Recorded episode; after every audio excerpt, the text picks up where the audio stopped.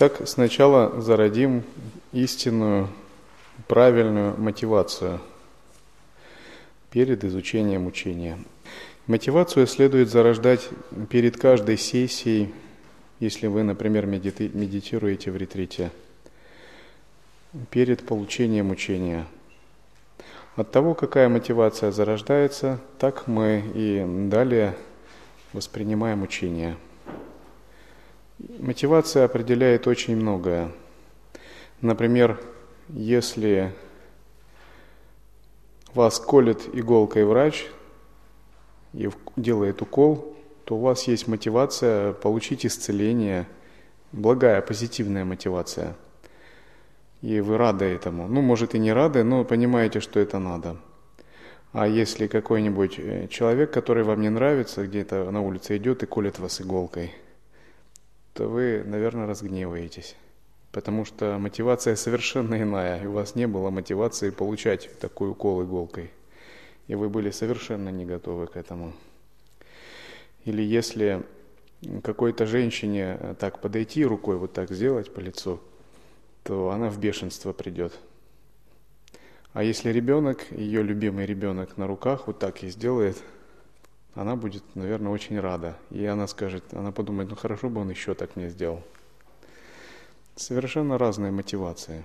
Одни и те же действия, но в разных обстоятельствах и с разной мотивацией, в разных состояниях ума они вызывают разные чувства.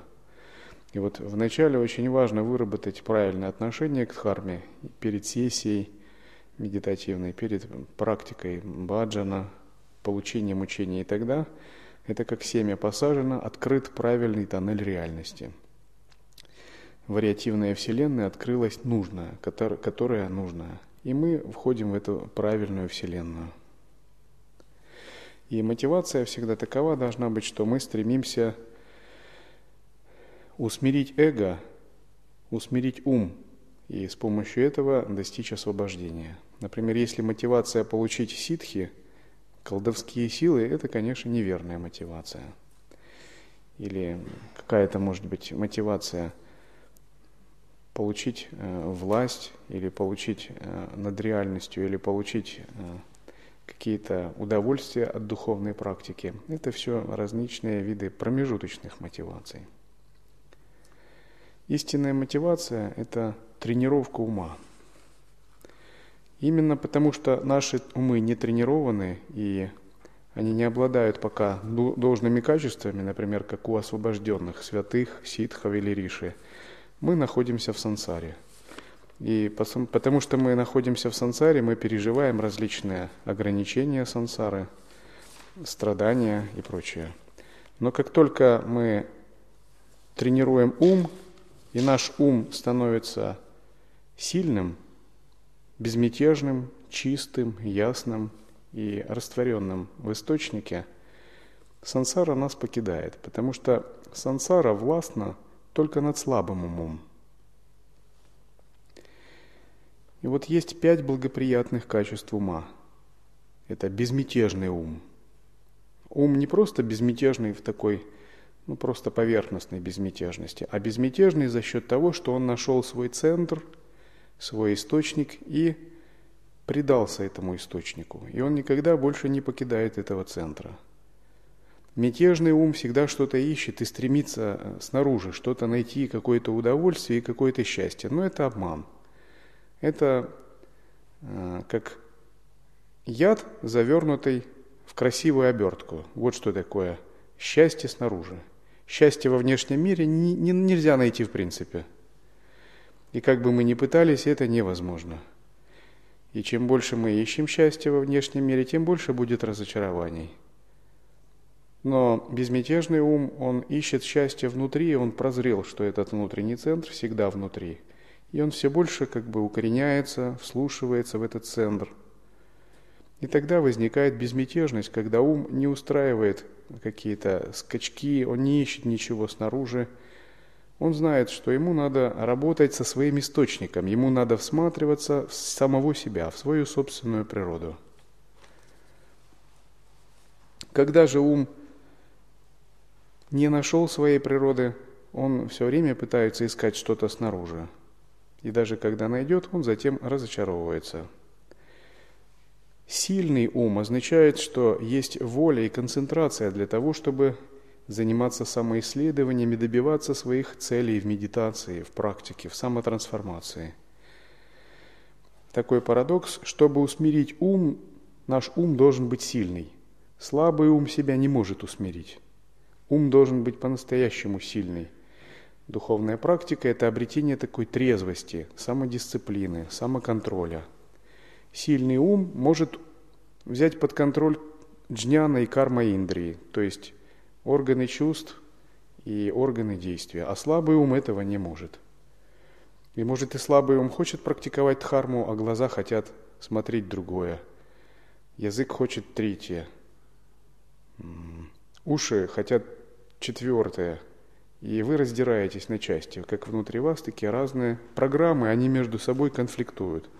Это значит, слабый ум не может покорить ни органы чувств, ни действия. Ноги несут еще в какое-то место. Вот так.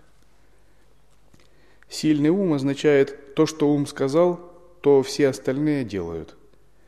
Ум сказал медитировать, глаза закрываются, уши отстраняются, руки складываются в мудру, ноги в позу лотоса, тело прямая спина, и все медитируют. Не так, что ум сказал медитировать, а глаза в одну сторону, уши в другую, ноги в третью. Это в государстве нет порядка, и царь не имеет власти. И когда ум говорит, все делается. Это сильный ум. Поэтому надо тренировать волю. Если воля сильная, вы всего добиваетесь, как во внешнем мире, и во внутреннем, и в духовной жизни. Ретриты приносят успех, медитация, служение успешно. То есть успех, секрет успеха в миру не сложен. Надо иметь просто сильный ум. И вот те, у кого сильный ум, они как бы говорят, они живут счастливо, они успешные люди. Но нам успех нужен не для того, чтобы стать какими-то выдающимися политиками или звездами эстрады, или миллионерами. Нам нужен сильный ум для того, чтобы достичь успеха в нашей духовной жизни. Но со слабым умом, конечно, в йоге невозможно продвигаться. Также ум должен быть чистым. Это благоприятное качество ума. Чистым означает, вы перестаете рассматривать мир в нечистом видении, утверждаетесь в чистом видении. Благоприятное качество ума также ясный ум. Ясность – это такое качество, которое возникает благодаря осознанности, созерцанию. Сущность ясности – вивека-видья, различающая мудрость. Мудрость, которая может отличить мысли от зеркала осознавания. Ясность не означает знать много учений или быть профессором. Она означает иметь различающую мудрость, которая способна отделять мысли, эмоции и чувства от самого осознавания. И она способна распознавать пустотную природу осознавания. И вот если у вас есть способность отделять природу ума от мыслей и распознавать пустотную природу ума, значит, вы обладаете ясностью. Тогда в относительном измерении эта способность тоже вам помогает. Вы понимаете, как жить в этом мире, как все делать правильно, как строить садхану. Есть такое понятие «набросить сеть ясности» – вивека джала. Вот говорят, есть две сети – первая – сеть шакти, а вторая – сеть ясности. Но еще есть также третья – сеть индры, индраджала, магическая сеть индры, связанная с ситхами. Но, в общем, понятие «сеть» означает осознавание или что-то широкое, которое распространяется и что-то охватывает. Это не значит, что вы представляете какую-то сеть. И вот сеть ясности означает, что у вас есть широкое осознавание, и вы способны охватить им любую проблему. И когда вы охватываете любую проблему со многих сторон, видите разные пути решения этой проблемы, это называется «набросить сеть ясности». А «набросить сеть шакти» означает, вы прилагаете волевое усилие, чтобы эту проблему сдвинуть с места. И вот обладать этими двумя сетями можно, если ваш ум ясен. Тогда, какая бы проблема в жизни ни была, вы набрасываете сеть ясности, и все прекрасно расставляете по полкам. Также благоприятное качество ума – это преданность. Преданный ум означает, ум нашел Всевышнего Источника, он нашел Бога. И он понял свое подчиненное положение, то есть малое «я» нашло высшее «я». И малое «я» обрело прибежище в этом высшем «я».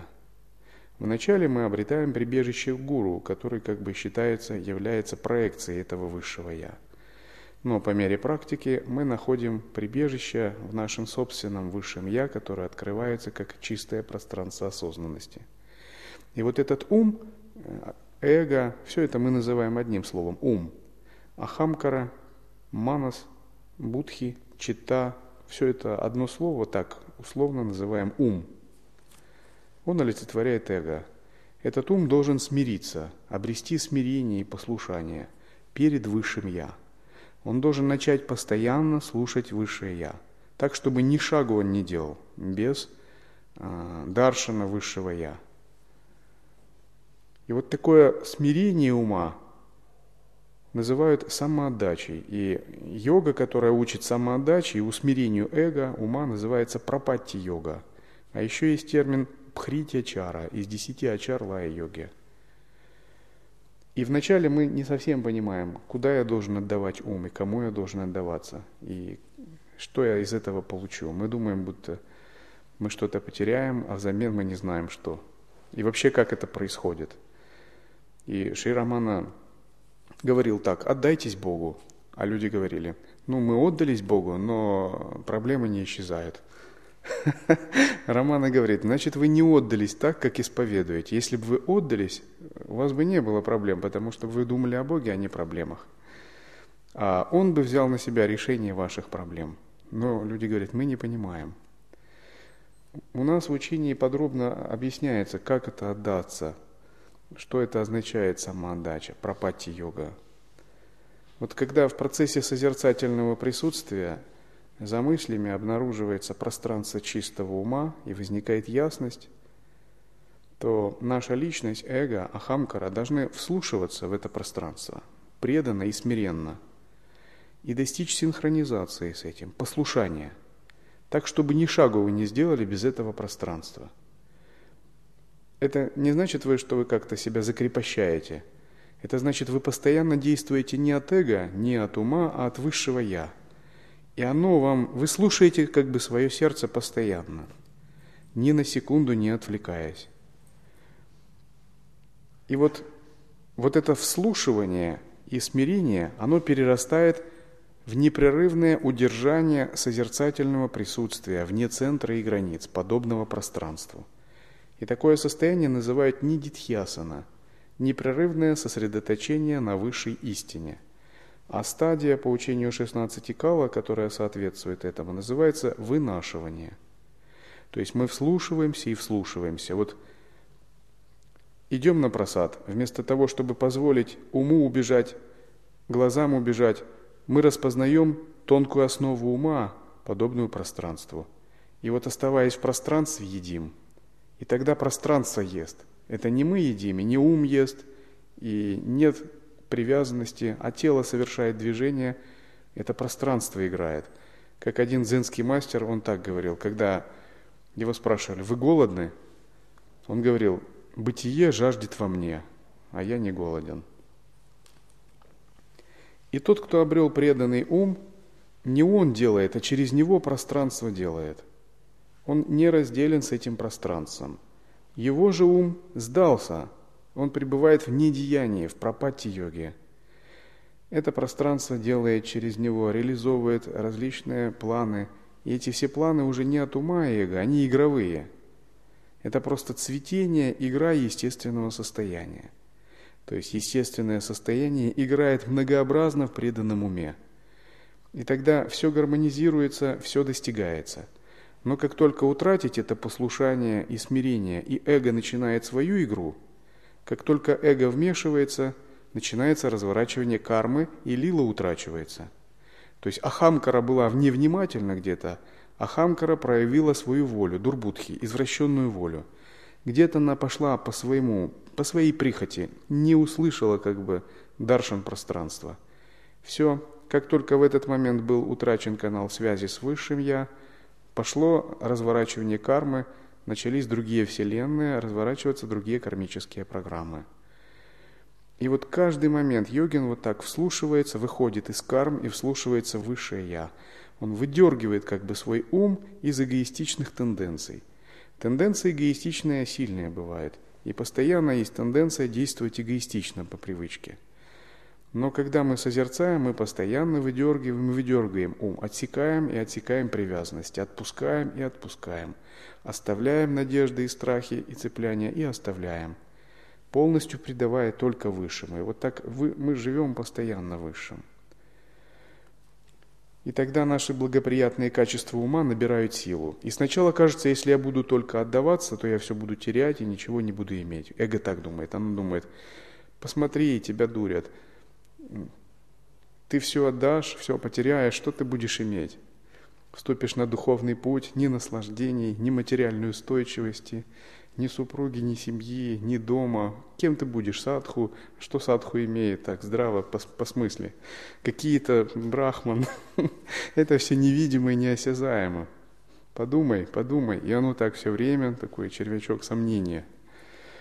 Но это потому, что эго еще не поняло своего счастья. Оно не видит, оно как тот крестьянин, который боится, что его в городе обманут. Крестьянин пошел торговать, ему наказали односельчане, что городские такие ушлые ребята, они могут тебя так оставить с носом, все забрать и ничего не дать денег. И он видит везде подвох. И даже когда ему говорят, давай мы тебе дадим кусок золота, а ты свою телегу можешь оставить и купить на нее все село, он все равно думает, это подвох. Он думает, меня обманут.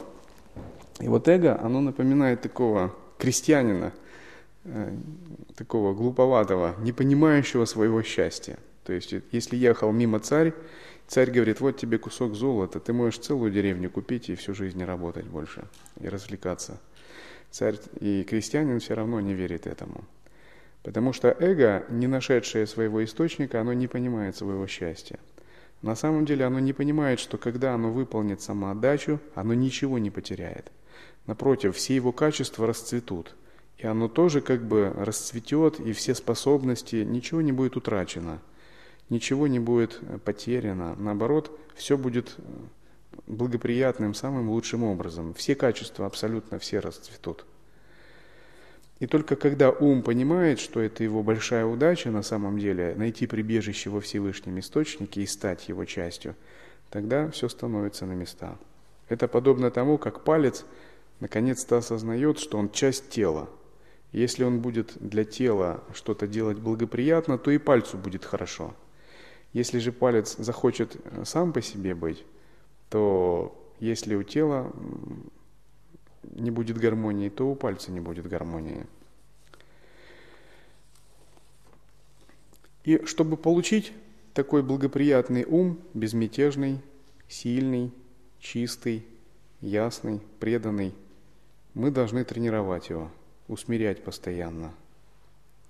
Потому что, когда мы приступаем к практике, то у нас часто бывает ум, обладающий 5 неблагоприятными качествами. Беспокойный, слабый, нечистый, неясный, то есть тупой, запутанный, имеющий ложные воззрения, и эгоистичный, себялюбивый. И вот этот ум, обладающий 5 неблагоприятными качествами, а считается, что в Кали-Югу у всех ум обладает 5 неблагоприятными качествами, мы должны так натренировать и развить, чтобы он стал обладающим 5 благоприятными качествами. И когда мы обладаем умом, обладающим неблагоприятными качествами, например, беспокойство 2 видов, когда ум неудовлетворенный или возбужденный, слабый ум, нечистый, то, конечно, ум гневается, привязывается, завидует, ненавидит, жаждет, вожделеет. Но все это нездоровый ум, это все нездоровое видума. И причем сами по себе энергии – это не какая-то большая проблема.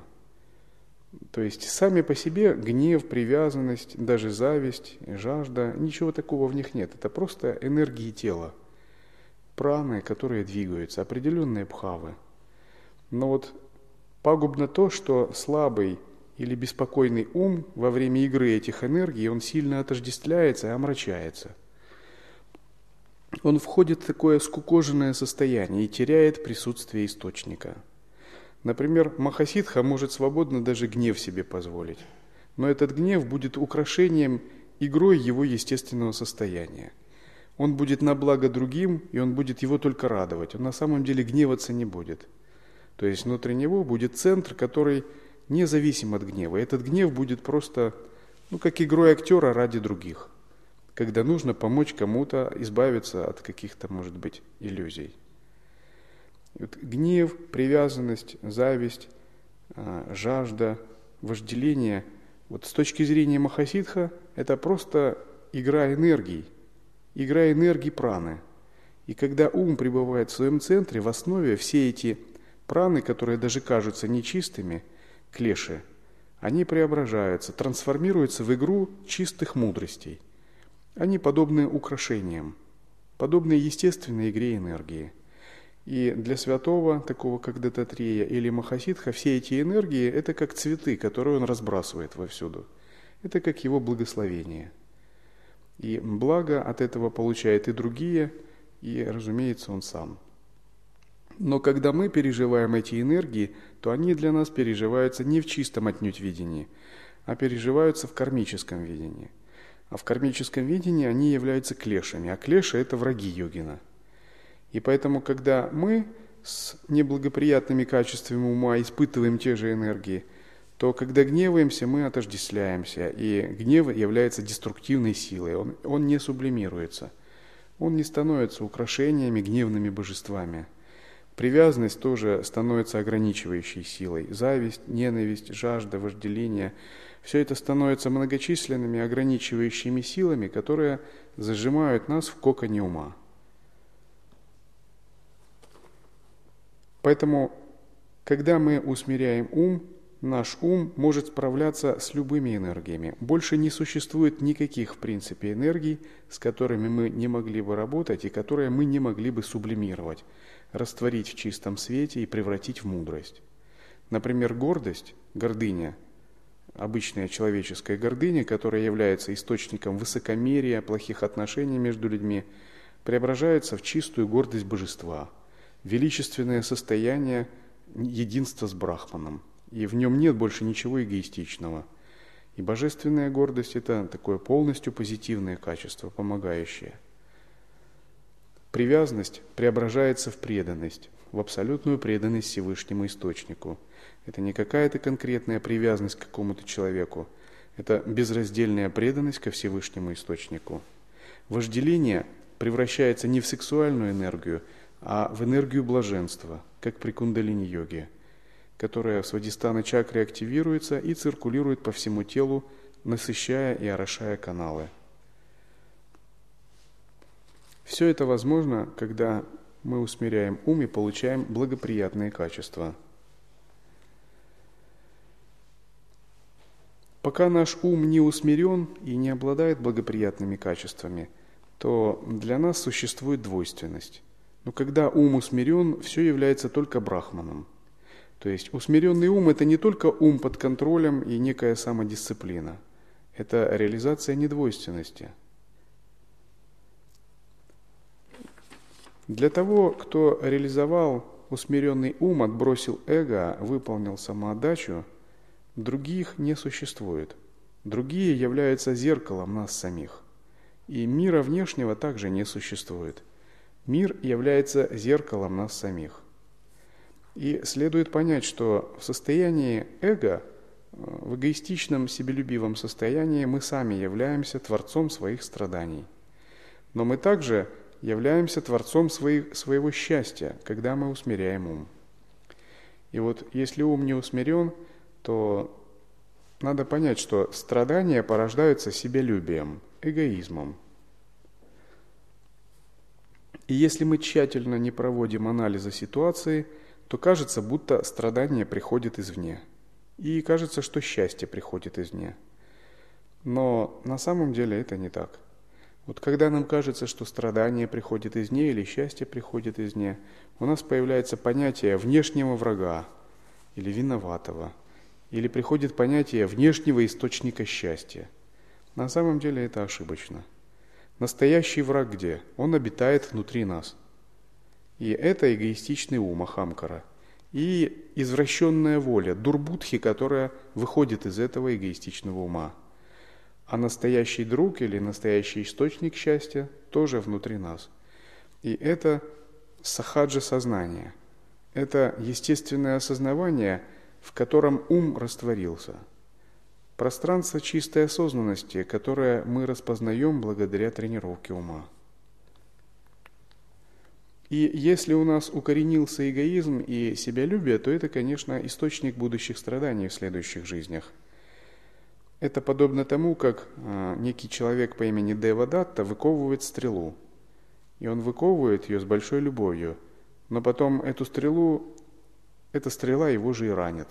Таким же образом, часто мы пестуем и выковываем свое эго, Но если мы не усмиряем его и не подчиняем Всевышнему Источнику, не выполняем самоотдачу, прапатти-йогу, то это эго нас в конце концов и приносит нам страдания, как стрела Девадатты.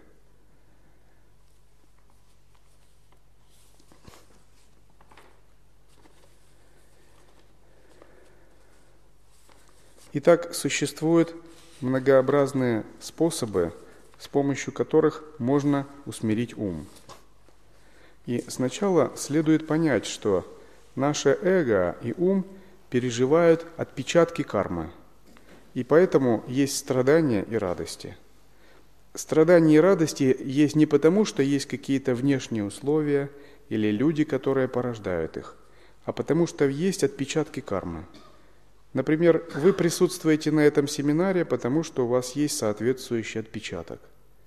А миллионы других людей не присутствуют здесь, потому что у них в уме нет отпечатков. И когда у нас много создано положительных отпечатков, то во внешнем мире все проявляется благоприятно. И говорят, у человека много заслуг. Часто люди думают, хорошо бы накопить денег, и с этими деньгами я буду счастлив. На самом деле позиция ошибочна. Надо думать так, хорошо бы накопить заслуг, и с этими заслугами я буду счастлив. Потому что если у вас много заслуг, деньги сами будут искать вас. Деньги, еда, одежда, расположение других, власть, качество, творчество, все, что вы хотите. Если мирские заслуги... Если много мирских заслуг, то мирские блага будут сами вас искать. Они вам как бы положены по статусу, что ли. Если духовных заслуг много, то духовные заслуги тоже будут вас искать. Опыты, пробуждение кундалини, учения, сутры, учителя, все это придет к вам.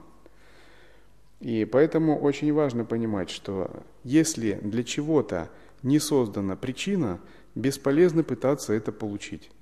Потому что без причины следствие невозможно породить. Это если вы не посадили семя риса, то бесполезно ожидать, когда же рис взойдет. И думать, скоро взойдет рис. А мы не посадили рис, и он не взойдет. Вместо этого надо сажать рис, тогда он точно взойдет. И если мы чувствуем, что у нас что-то не получается в духовной жизни, в изучении учения или в материальной жизни, мы должны проанализировать и понять, что не созданы причины, и это просто закон, это объективный закон. Значит, надо терпеливо начать создавать причины, то есть накапливать заслуги. Когда такие причины будут созданы, то следствие неизбежно проявится, и наша жизнь изменится к лучшему. Значит, надо создать множество причин. Те, кто не понимают закона кармы, они подобны детям в саду. Например, дети живут в саду, они озабочены игрушками, и все, что они могут, это хотеть игрушку. Игрушка есть – счастлив, игрушки нет – несчастен. Можно отобрать у соседа, буду счастлив тоже. Но они не понимают, что есть воспитатель, есть заведующий детским садом, есть горано, есть местная администрация, есть бюджет, который закладывается в детский сад. Есть проектные организации, которые его делали, и есть документация, регламентирующая воспитание детей.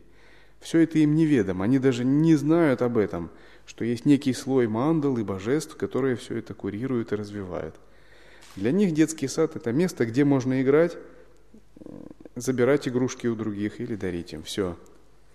Таким же образом и люди, которые не знают о законе кармы, подобны такому детскому сознанию. Есть только чувственные удовольствия, вещи, отношения, и их надо откуда-то брать, стремиться, но весь этот тонкий слой кармы, он скрыт. Божеств, мандалишваров, тонкий слой судьбы. Но если у вас ум сильный и ясный, вы начинаете понимать принцип закона кармы. И вы знаете прекрасно, для каждого следствия надо просто создавать причину. Поэтому надо накапливать заслуги. Для духовного продвижения надо накапливать духовные заслуги. Если нет причин, ничего не проявится. Для материального продвижения надо накапливать материальные заслуги, создавать причины для этого. Когда у вас есть определенный потенциал заслуг и избыток заслуг, к вам все приходит естественно. И ваша жизнь как бы начинает состоять из того, к чему вы стремитесь. Когда мы понимаем закон кармы по-настоящему и понимаем, что причины страданий или радости внутри нас находятся, и они не вовне, то мы знаем, что искать причину как проблем, так и счастья надо в самом себе. И надо серьезно заниматься воспитанием ума и тренировкой его. И вот есть такая поговорка: если ваше лицо грязно, то вот есть 1000 зеркал. И когда вы смотрите в 1000 зеркал, вы видите 1000 грязных отражений. И у вас есть способ, вы начинаете тереть зеркала, не понимая, что проблема в вас. Вы хотите каждое зеркало очистить, думаете, тогда зеркало будет чистым, я гляну, будет все чистым. Но вместо того, чтобы тереть зеркало, достаточно вытереть свое лицо. И тогда 1000 зеркал тоже будут чистыми. И вот когда мы очищаем ум и усмиряем, то и обстановка вовне тоже изменяется. Многие думают, что надо решать проблемы вовне. Но это называется битье по хвостам. Но когда мы решаем внутреннюю проблему, то и вовне все улучшается и гармонизируется. Другая поговорка такова. Вот если на земле есть шипы, колючки, иголки, то можно попытаться землю покрыть каким-либо ковром или покрытием, и тогда они колоть не будут. Но это очень огромное пространство, его никогда не покрыть. Но можно одеть ботинки или обувь из кожи или из резины, и тогда шипы колоть не будут. Невозможно изменить все обстоятельства. Лучше изменить свой ум. Когда мы это понимаем, мы по-настоящему ценим практику усмирения и тренировки ума.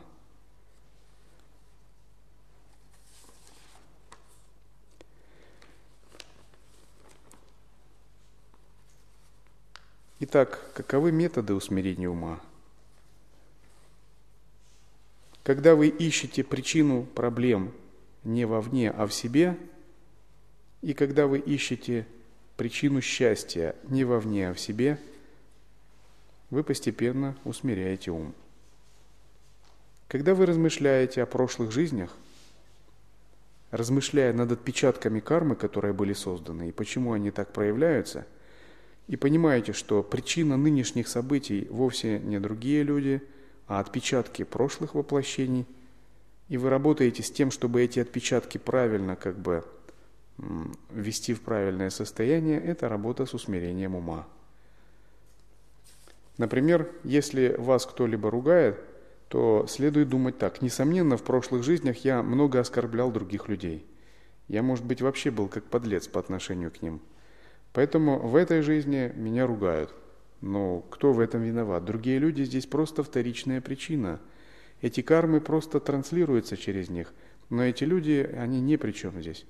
Очевидно, в прошлых воплощениях я создал такие отпечатки. И эти отпечатки проявляются сейчас в виде следствий. Потому что если бы не было причин, не было и следствий. И тогда вместо гнева на этих людей мы порождаем к ним сострадание. Мы даже их благодарим, потому что они набирают тяжелую карму, чтобы нам отмыть эту карму, очистить. Они берут на себя грех, чтобы ваш грех забрать. Вот так. И мы думаем, через этого человека вот так моя судьба проявляется, а к нему надо быть сострадательным. На него не следует гневаться. Он взял как бы на себя мой грех даже. Вот так можно думать. Затем, когда мы размышляем о будущих жизнях, и мы думаем, вот с моим умом Каковы мои будущие жизни могут быть? Какова вероятность достичь освобождения, попасть в чистые миры или на небеса, в миры богов? И что я делаю сейчас, чтобы посадить позитивные причины на будущие жизни? И вот сейчас, если я посажу какое-то семя, оно в будущем даст сход. Какие мне семена надо сажать сейчас? И те, кто не сажают сейчас семена, то есть не ведут духовную практику, это подобно такому ленивому крестьянину, который думает, неизвестно еще, будет весна или нет, будет осень или нет, не обязательно сейчас сажать урожай. И когда осенью все собирают урожай, этот крестьянин ничего не имеет. Он не задумывался о будущем. Но когда мы задумываемся и размышляем о будущих жизнях и о наших поступках и мыслях, которые творят будущие жизни, мы приходим к выводу, что лучший способ – усмирять свой ум, усмирять эгоизм и правильно практиковать, накапливая заслуги. Также есть метод, когда надо радоваться малым страданиям, чтобы избежать большего. Часто наш ум приходит в замешательство, даже когда страдает немножко. Но если думать так, эти малые страдания, они таковы, что я даже их испытываю, я могу избежать большего страдания. И испытывать от этого радость – это практика усмирения ума. Например, вы сидите в медитации, есть боль в ногах, и это страдание. Но если вы думаете, это малое страдание – ничто по сравнению со страданиями в адах живых существ. И благодаря этим малым страданиям я избегу гораздо больших страданий. И радуетесь этому. Другая практика усмирения ума – когда мы благодарим во всех неблагоприятных ситуациях, как в хороших, так и неблагоприятных ситуациях. Когда что-либо возникает, мы испытываем благодарность за это. И благодарить в хороших ситуациях легко, но когда ситуации неблагоприятны, это трудно.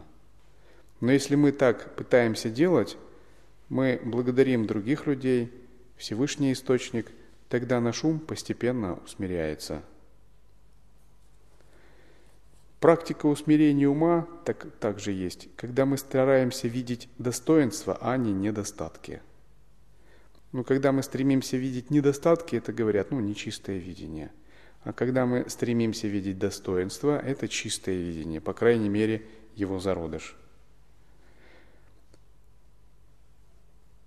Есть более сложная практика усмирения ума, которая заключается в том, чтобы принимать на себя страдания других, обменивать себя с другими. Если вы можете так практиковать, ваш ум по-настоящему испытает, что такое прапатти-йога. Например, другой человек взял у вас какую-либо вещь, например, кошелек или мобильный телефон, украл. И в обычном состоянии вы бы пришли в ярость на него. Но если принимать на себя страдания других и меняться с другими местами, то если бы вы посмотрели на ситуацию глазами этого человека, вы бы увидели, что он глубоко несчастен, что его жизнь так плохо сложилась, что он вынужден заниматься такими вещами. И вы бы увидели, что вы в гораздо лучшем положении, чем он. И почему, например, он украл кошелек? Потому что у него нет способности заработать. У него нет возможности обеспечить себя на еду даже. У него не хватает ни интеллекта, ни ясности, ни жизненной силы. У него хронические болезни, неурядицы, возможно, плохая генетика и наследственность. И все, что он может, это вот так вести, чтобы просто выжить элементарно. У него нет ни взаимоотношений гармоничных, он один как волк в этом мире.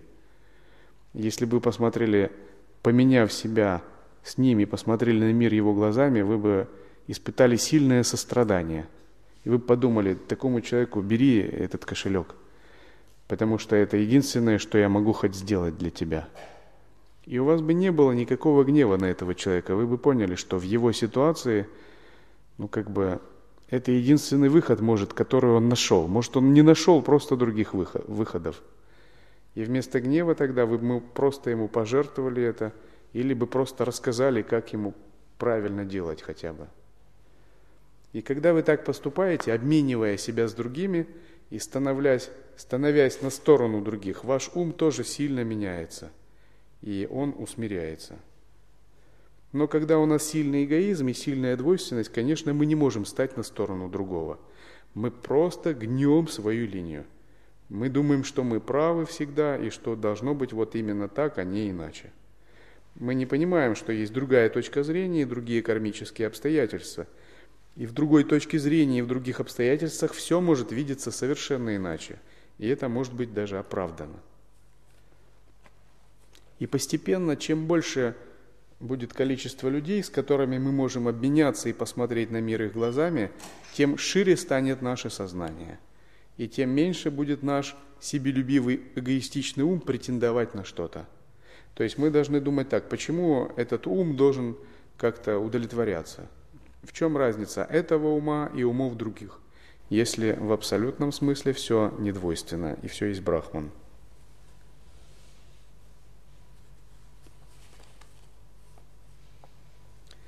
Вообще об усмирении ума так хорошо бы целый отдельный ретрит провести, двухнедельный, где можно в день по 2-3 лекции читать, потому что это неисчерпаемая тема. И это одна из самых важных тем прапатти-йога. Потому что если бы наш ум был полностью усмирен и эго усмирено, нам не надо было бы практиковать. Мы все были бы уже полностью пробужденными, как Дататрия.